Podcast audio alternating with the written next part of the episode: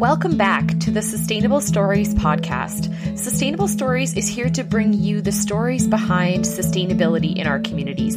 From big to small, practical to theoretical, we're exploring the people and projects that are working to make our world a more sustainable, equitable, and healthy place to live.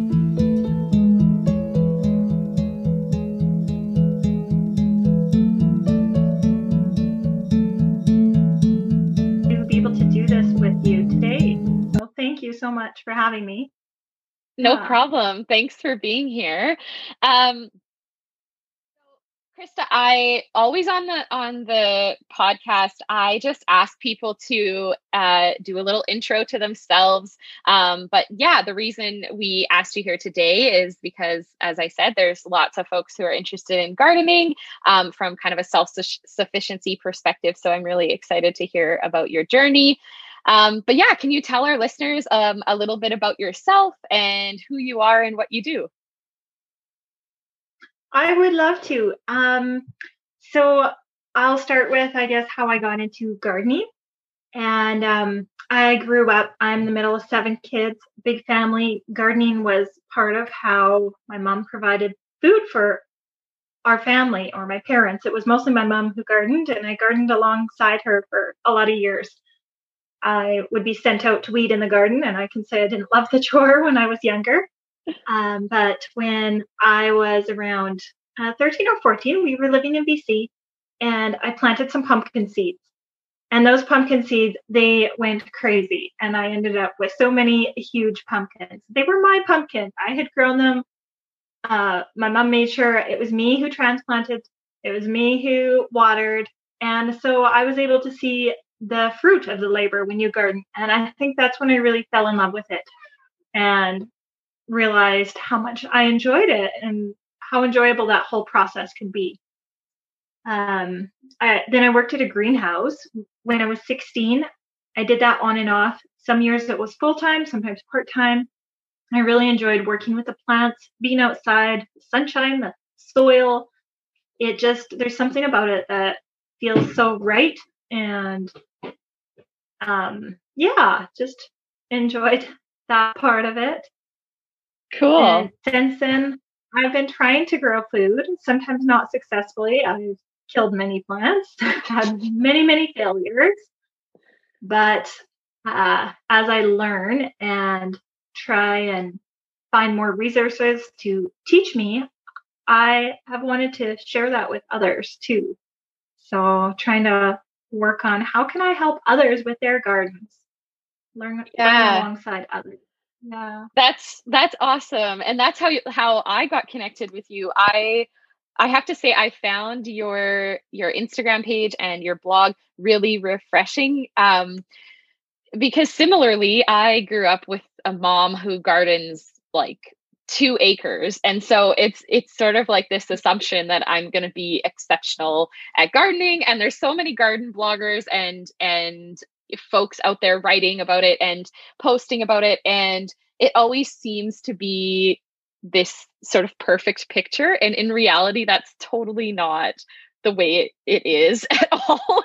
And it's challenging. um but it's so yeah. it's i find it really it's it's really empowering to be able to grow um, you know grow a plant and grow your own food and then like you said realize the the fruits of of that labor so that's um really interesting so about that story so um where so it sounds like you were living at that time you were living in British Columbia, and now um, you talk a lot of yeah. So um, I'm curious about you know it sounds like you've gardened obviously in different zones, and just most of the folks I think uh, on our listeners may not know exactly what that means even. So if you want to talk a bit about what that's been like growing in different places and where you're at now, and um, yeah.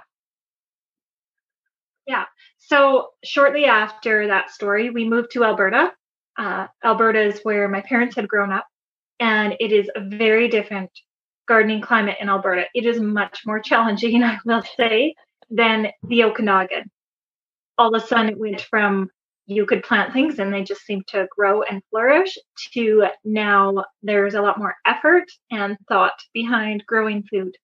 So, gardening zones, for people who aren't familiar with them, refer to how cold it gets where you live and plant hardiness. Different plants, obviously, if we go on a trip near the equator to Mexico, something like that, you'll see a lot different plants there. We can't grow a palm tree in our yard for the most part unless you can find some crazy variety. Um, depending, to figure out your plant zone, you need to know how cold it gets where you live. Then perennials are classified by how much cold they can tolerate. A perennial is a plant that comes back every year. So once you know how cold it gets, um, I do have a post on my blog that you can find um, on plant hardiness zones. It's under gardening tips and what planting zone am I in. And I have a chart there of the temperature, um, yeah, temperatures, and you can slot yourself into what zone you are in if you do know how cold it gets. At its coldest, pretty much where you live. There can be some years it doesn't get as cold, and more plants will survive. And then if you get a year where it dips down maybe even below what your normal plant zone is, which bumps you into um, a different plant zone, you'll find a lot of the perennials may not survive that winter. That's because they they're not hardy to those temperatures. Does that make sense? Am I explaining that in a way that you can understand? Yeah, that's that's perfect. I think it's just one of those things. I mean, I've even learned more about it over time.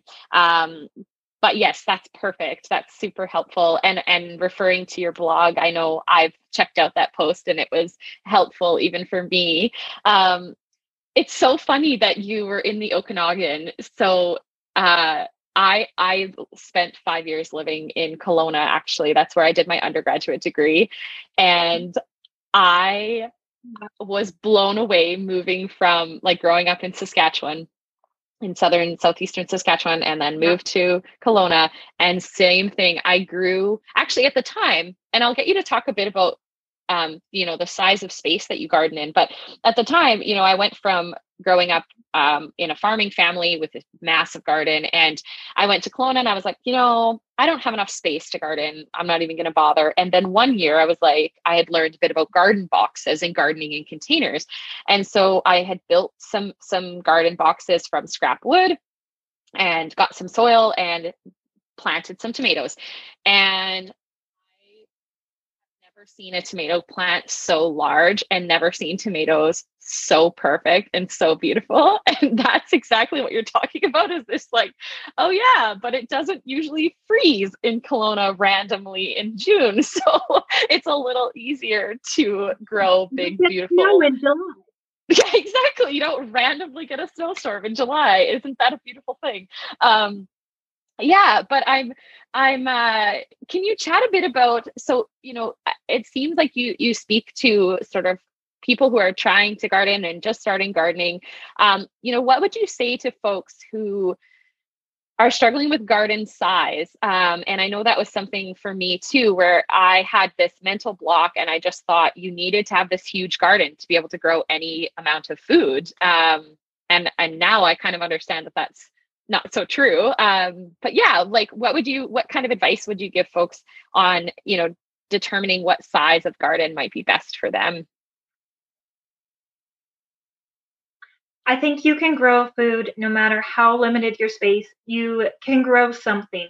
I think it comes along with sustainability, um, which you look at and where to start with that you can always start somewhere. It can be something so small, and it's the same um, with growing food. One of the ways, if you do have limited space, I think uh, that's really rewarding in small spaces is growing your own herbs.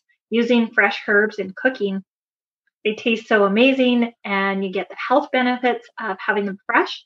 And they just take a small six inch pot each, a lot of them, and you can grow them from seed. You can grow them in your house in a sunny window.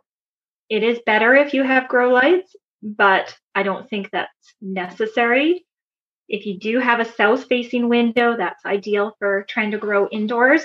And then, even if you just have a small space outside, before the place I'm living now, we're on four acres now. Before that, we lived in town with a very small backyard and it was east facing. So I didn't get a lot of sunlight. So I had some space challenges and I had some sunlight challenges. Um, things we did there are growing things in pots on our in front of our house because we couldn't put a big garden in our front yard. It wasn't fenced. That wouldn't have really worked. What did work well is using pots to grow food in. So we did some tomatoes there in pots. Um, tomatoes are something that are harder to grow if you don't have a lot of heat. So they do better in pots than in the ground anyway in Alberta because they heat up quicker in a black pot than they would in the ground. Ideally, if you have some sort of greenhouse, they'll do even better there. But uh, things like lettuce, you can also grow in pots. You can do carrots that way. So for those who do have small amounts of space, just trying to, yeah, start small. Start with maybe a few herbs and whatever you have space for, whatever you like to eat fresh, just try growing that in the space you have. Cool. That's great advice. I like the herb suggestion too. I had never done that before. And last year, as a gift, someone gave me uh, a small basil plant, which I've since transplanted into a little bit bigger pot, and it lives on my windowsill. And I started making, yeah. well, just any pasta dish or anything I was putting fresh basil in, and I just I was automatically hooked. I was like, this is so much more delicious. And again, you know, I grow a big garden and then I, you know, I can things and I dry things and I freeze things, but it's so nice when we have basically nine months of winter. It's so nice to have fresh growing herbs on your windowsill. It's such a joy um, and it makes food mm-hmm. delicious. So, yeah, that's awesome. So, Krista, yeah. what is your yeah, garden when, space? When Oh, sorry, go ahead. Sorry. I was just going to say one benefit of growing herbs in pots is when it gets cooler in the fall, you can bring those indoors and you can continue growing. Yeah, that's great. Yeah, and it's not something I'd ever even grown outside before. So I'm yeah, I'm really excited this year to do exactly what you just said. Grow some in pots you know have them a part of maybe my my deck or my front yard and then bring them inside in the winter and and enjoy them all all winter long so um krista can you tell us a bit about your gardening space that you garden in now so it's you know it sounds like you sort of had a um, you know an urban backyard in town and now you're you're on about four acres so how how has your garden evolved now that you've got a bit more space what does it look like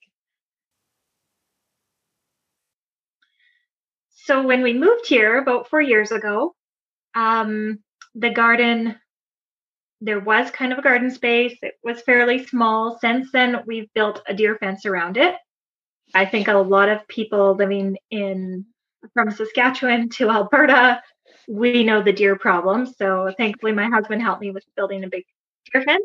And I have done raised beds. I find raised beds are easy to work in. I actually like weeding I didn't like weeding growing up when it was the in ground hands and knees bent over. But my raised beds are about a foot and a half tall or so, and I can kind of sit on the edge. I can drink my coffee while I weed. And again, with our cold growing climate, when you do have raised beds, they tend to heat up quicker in the spring. So that can be an added benefit to growing in a raised bed. I have, um, I think I have eight raised beds, and each one they're not all the same size, but they would be about um, four feet wide by eight to 10 feet long, I believe. And then I also have a small greenhouse. So that's that's my gardening space. And then one thing I am trying is a new potato garden. I'm trying a no dig.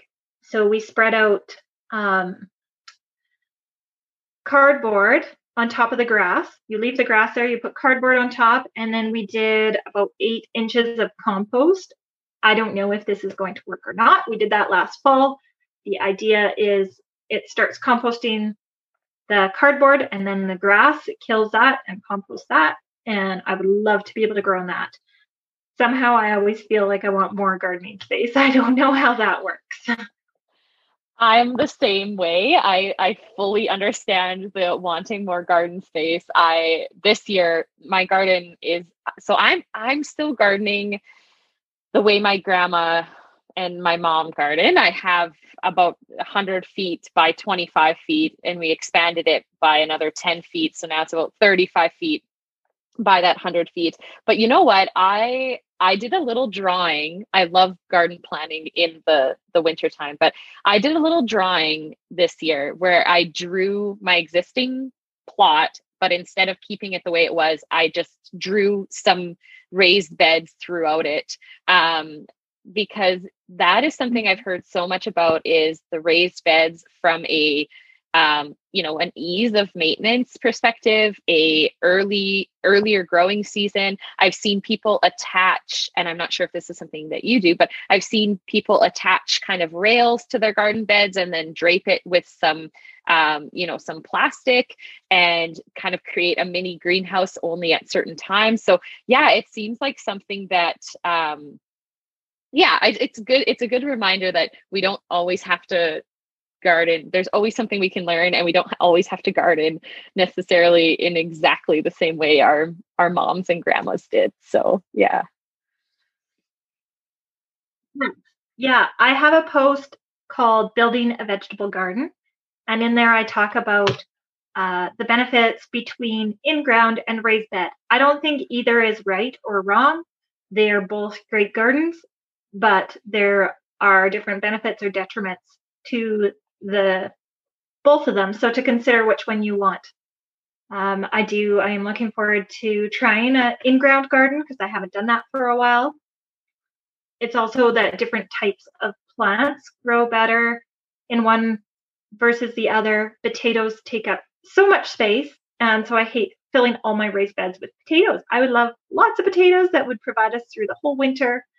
So that is part of the reason I'm thinking maybe by doing in ground and using mulch uh, to not have as many weeds. They're also not as threatened by weeds. So uh, you don't have to pick all those tiny little weeds when they're quite so small. Mm-hmm. So those are some things to consider when you're trying to decide what type of garden is the right one for you. Yeah, cool. That's it. That's really good advice to the sort of learning a bit more about plants and sort of plants tolerance um, to weeds because i think when people are starting out with gardening it can be you know people are busy they they have maybe they have jobs they have children they have eh, they have they have lots of things right? So it can get overwhelming when you know you feel like every day you have to pick every single little tiny weed or else your garden's going to fail. Um, and like you say that's not always true and um, I know from experience the past couple of years have been really busy for us. Um, we built our own home and and we're busy with that. And I grew a garden that year, full well knowing I was going to have no time to really maintain it. Um, but I chose, like you said, I chose mm-hmm. some things like potatoes and beets and um, more root vegetables that there was times when I couldn't quite tell where the root vegetable was uh, because there was tall weeds around it. And then I would just do a, a, blitz and I would go in and pull all the big weeds as quickly as I could. And you know what? That was that garden was really fruitful. Like it, I did do really well on that garden despite um, not putting as much time into it. So um, yeah, it's good to kind of remember that uh, imperfect gardening sometimes works really well too. So, yeah. Yeah, that's really cool story, Jenna. Thanks for sharing about your gardens. That's part of gardening community that I love is getting to hear about other people's gardens, what they did, what worked, the encouraging stories. Where I am right now, I have very, very alkaline soil and alkaline water. And my first year gardening out here, my beets were golf ball size. I was quite disappointed when we went to harvest in the fall, and they were so tiny. And uh, my carrots were probably no bigger than your hand. They were like four to six inch, quite small carrots. And I just thought, like, what am I doing wrong? I love gardening and I'm failing. So I had to really troubleshoot and try and figure out. And that involved testing my soil and finding out just how alkaline it is. It's about 8.8, I think, is where I started. Most vegetables like acidic soil. So they like something maybe 5.8, especially potatoes. So I've adding compost helps acidify your soil. That's been one of the ways I've been able to improve my own garden. But again, I liked how you talked about gardening with your mom, and it just feels like it's easy, it's natural. Oh, you know, I know how to do this. And then you get to your own place and you start gardening on your own. And you think, why are things not growing like they did in my mom's garden? Where are all these tips? You know, how can I learn to grow bigger and more fruitful, more abundant gardens? And again, that's what I'm hoping to share as I learn my own things and share tips that um, I learn from other people to put them in a place where we can find them easily and improve our own gardens. Yeah, that's awesome. And like you say, troubleshooting those things, right? Like I'm curious. So you okay, so you had a bad crop of beets and carrots. And then so how did you get to the realization that you needed to test your soil. Like um, i'm curious about that process. Like did you find some resources or did you reach out to someone? Um, you know what was that troubleshooting process like for you? Definitely reaching out to others. Anybody else i knew who gardened? Um, they didn't necessarily know what my problem was. I think it took more research. There was a a period of kind of feeling like, should I throw in the towel? like, is this, can I not garden on this land? But thinking, no, there's got, there's got to be a way. There's got to be something I can change. And knowing there's people not far from me who were succeeding, um, I think that just brought me to the questioning well, the sunlight's the same, the weather's similar, and what else can you change you know, I'm using the same seeds. So then the next thing that comes to is the soil. And when I tested that, not only was it alkaline, but it lacked phosphate and um, nitrogen. It was very deficient soil. Okay. So was that a test? So when you say you tested the soil, was that like a test kit that you bought, or did you have someone who came out and tested the soil? I'm curious about testing soil at home. I do also have a blog post on that, so feel free to search that and read that. I bought a test kit from the hardware store, I believe, maybe Canadian Tire. There are some also available on Amazon. They are not very expensive. It is a little bit of a process. You mix the water and the soil and then you let it settle and then you take the water from the top and you add drops and just see what color it turns out to be. I think the test kit was maybe $15 and there's quite a few t- soil tests in there so I can test it again in the spring and I've been able to see little bits of how my soil is improving. I've also seen that in how my plants are doing much better thankfully than that first year, which has been encouraging.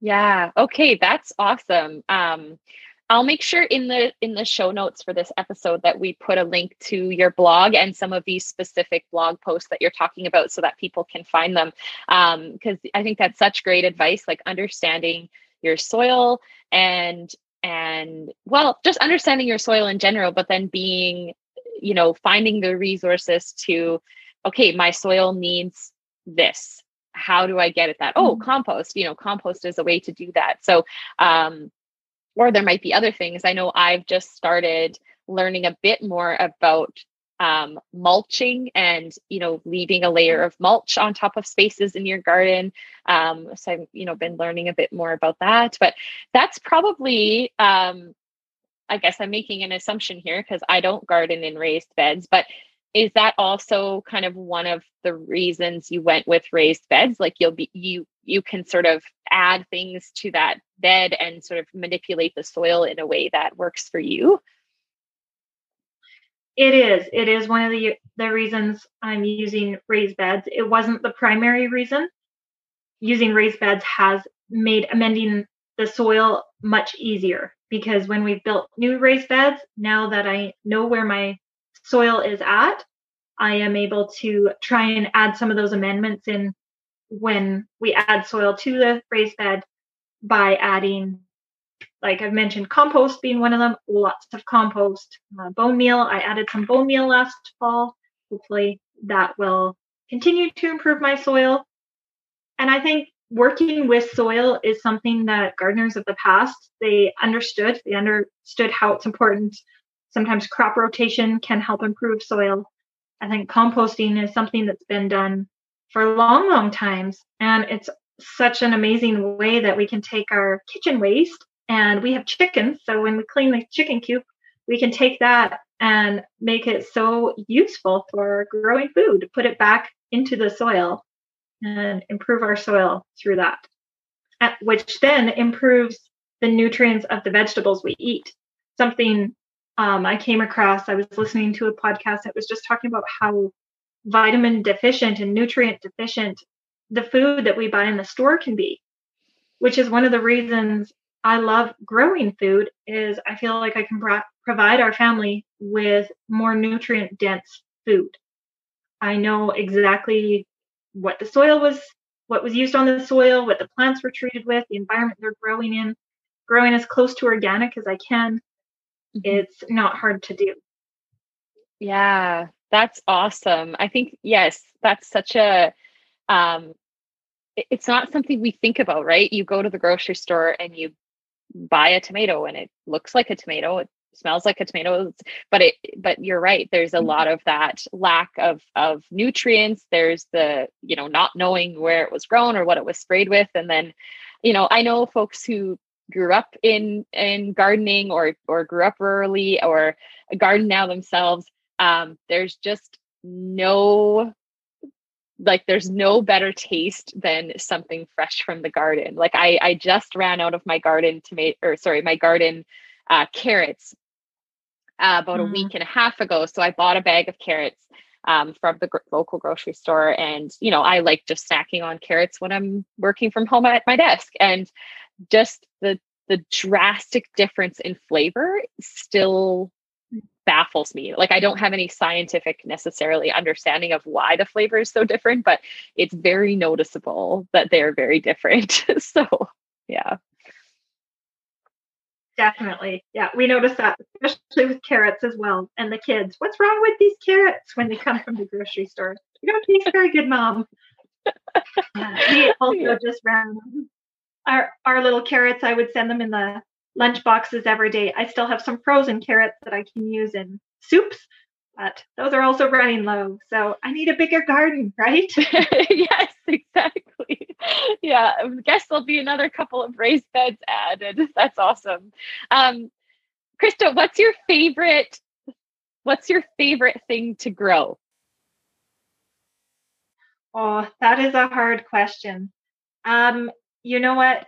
Carrots have always been one of my favorite because I love to eat carrots and because, as we mentioned with flavor, those are one that you especially notice the difference in flavor when you eat a garden fresh carrot. I was able to garden alongside my nine year old daughter last summer, and her carrots did amazing. She seeded them, she weeded them, she watered them, and then she picked them herself and washed them and was able to sell them she loved that whole process. She's asking for more of my garden beds, which I hate to give up. I'm a little bit selfish. I'm glad to see her gardening, but I'm like, oh, then you're just going to sell all that. And I want to keep, we need the food for our family, which isn't the case at all. But um, I love seeing how she has, carrots have been one of her favorites as well to grow. She's seen how rewarding they are and to pull up those fresh carrots and wash, and they're so bright orange. So crunchy and taste so good. Yeah, those are one of my favorites for sure. Oh, that's awesome. Yeah, I love growing carrots as well. And I've recently been growing more varieties of carrots and kind of paying attention to, you know, what which ones freeze well and which ones are good fresh. Um, and then I don't know why I also just am obsessed with growing purple carrots because um, I I don't have children yet, but um, neighbors' kids will come over and they'll pull a purple carrot and they're just like, oh, purple, a purple carrot. Like you're so excited. And I see them, they're five years old, but that's how I feel when I pull up a purple carrot. I'm like, oh, look, it's a purple one. And I'm so excited. So, yeah, it's fun to try the different varieties. I'm excited to try. I brought, bought some purple carrots this year too. So I haven't grown those before, but I'm going to try and purple beans as well. I'm excited to try some purple beans. Nice. Yeah, that's awesome. Um, so Krista, one one more question I just wanted to ask you, and it's something I've learned a little bit about, but I, I still kind of struggle with, and I think it's something a lot of new gardeners struggle with is um, starting seeds or starting um, you know getting prepared prior to May. Um, what does that look like for you? And you know, is uh, starting seeds and, and growing growing your your plants indoors first something that you do? And, and what does that process look like? So I haven't always started my own seeds indoors, but I found when I wasn't, I was spending money on maybe some peppers and tomatoes and a lot on flowers that were already started. I love to grow things and I get anxious for spring. So then I thought, why not start some of these myself? I can extend my growing season by starting growing things indoors. Uh, when I began, I didn't have any grow lights. I didn't have any specific setup. I just had the soil, something to plant them in, and some seeds, and I would use a sunny window. They would get a little bit leggy, uh, long and tall, and they weren't the strongest plants, but it's still doable. Now I have an indoor greenhouse. It's just kind of shelves with a cover that help, helps keep the humidity up for germinating seeds. And I also have some grow lights, which definitely help, especially when the plants are young, that I mm-hmm. use for starting seeds indoors. And I think it's important to know um, seed packages say how many days to harvest for different things. So our growing season it's from near the end of May till the beginning of September, maybe. Some years it's a lot shorter. So it can be anywhere from a 55 day to 65 or 75 day growing season. So when you understand your growing season, you can know if you can plant that seed outdoors and if you can harvest it before it's going to freeze. For anything that has longer days to maturity or days to harvest, you either have to buy it already started or start it indoors yourself. So you can give it enough days that it will be, you can harvest it before frost comes. Um, so peppers, if you want to try those, those are difficult. So unless you have some kind of greenhouse, those could be discouraging to try and grow in your garden. Tomatoes, um, I'm trying some onions from seed this year, some leeks. I want to try some celery. So a lot of those things their days to maturity are too long to direct seed into your garden in May, uh, the end of April, beginning of May. So, yeah, I've tried to figure out over the last few years, I've started things indoors myself and tried to make notes on if I would like the plant to be bigger next year or smaller next year to try and figure out when the right time to start those seeds indoors is. And uh, yeah, I did. I have a a free printable that I just added yesterday. Actually, I had sent it out to my subscribers, but I decided to make it available to everybody. So I have a free printable on starting seeds indoors and the dates that I use for starting my seeds. Those dates won't necessarily be exactly right for you, but they'll give you a place to start from. And then if you make your own notes on whether that date was perfect or if you want them bigger or smaller for next year, then you can from there develop your own perfect chart for starting seeds indoors.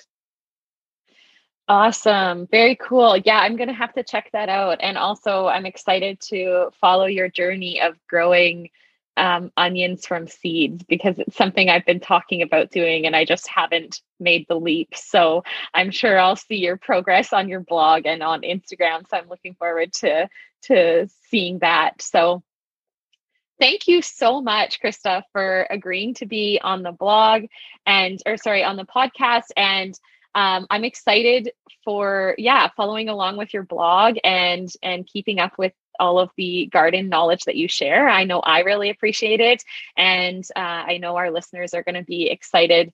Um, you know, to have someone like yourself to follow along with and get some real um, advice on on gardening. So thank you so much. Um, if it, I guess so, I follow you on Instagram and I've I've been on your blog, but um, I just wanted to give you an opportunity uh, to share with folks what, what the best way for them to get in touch or to follow along with you is.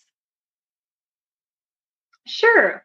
Well, thank you for having me, Jenna. It is an honor to come and to share, and I really hope I can inspire other gardeners. You can follow me. I am on Pinterest. I'm on Facebook. I have a page as well as a group, a Zone 3 vegetable gardening group. Um, you can subscribe to my blog to get newsletters and uh, find out when I do new blog posts.